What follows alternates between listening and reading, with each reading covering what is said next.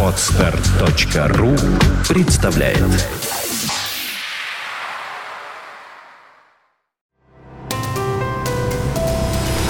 Здравствуйте, уважаемые слушатели!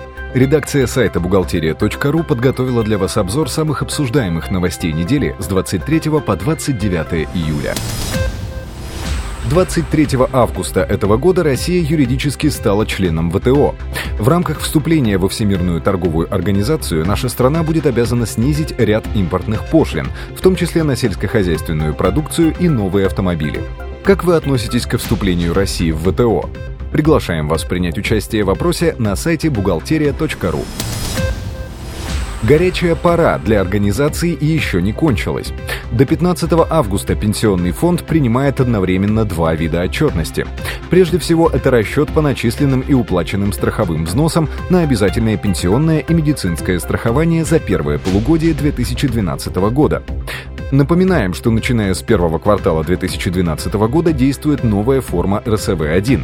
Второй вид отчетности – это сведения индивидуального персонифицированного учета за второй квартал 2012 года.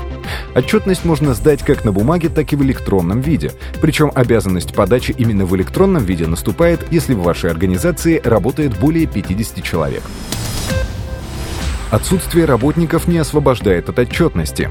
Не позднее 20 января налогоплательщики должны представлять в инспекцию по месту нахождения сведения о среднесписочной численности работников за предшествующий год. Это необходимо сделать даже в случае отсутствия наемных работников. С 1 августа вводится в обращение новый бланк полиса обязательного медицинского страхования. Обновленный документ должен обеспечить более удобное использование бумажного варианта полиса, включая возможность его компактного сложения.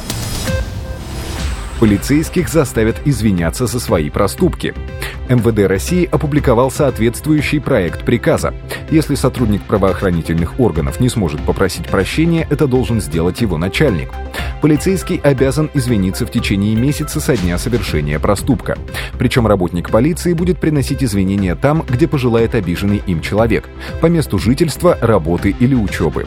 В проекте приказа не уточняется, как будут наказывать тех, кто не захочет извиняться. Прописка при приеме на работу не обязательно.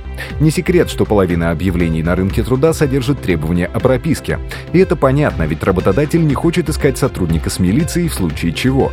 Особенно на должностях, предусматривающих материальную ответственность. Но, как разъяснили специалисты Государственной инспекции труда, такие требования противоречат законодательству.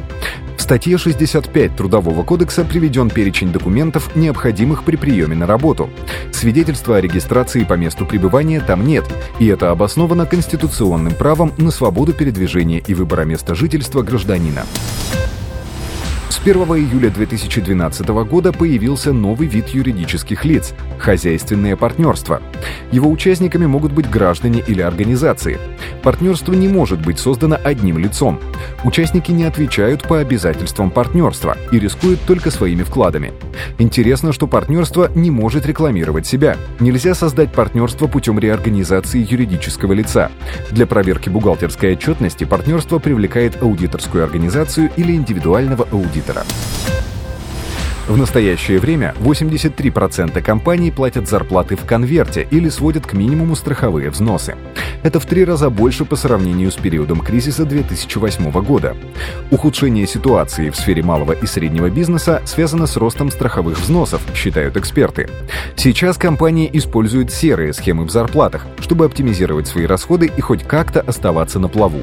А на официальных зарплатах сидят только госслужащие и компании, которые не находятся на упрощенной системе налогообложения. Занижая зарплаты, бизнес уходит от больших страховых взносов и минимизирует расходы на НДФЛ. Декларировать зарплату сейчас малому бизнесу не по карману. На этом мы заканчиваем обзор важных событий за неделю. Самые актуальные новости вы всегда сможете найти на сайте бухгалтерия.ру. Спасибо, что вы были с нами. Слушайте нас через неделю.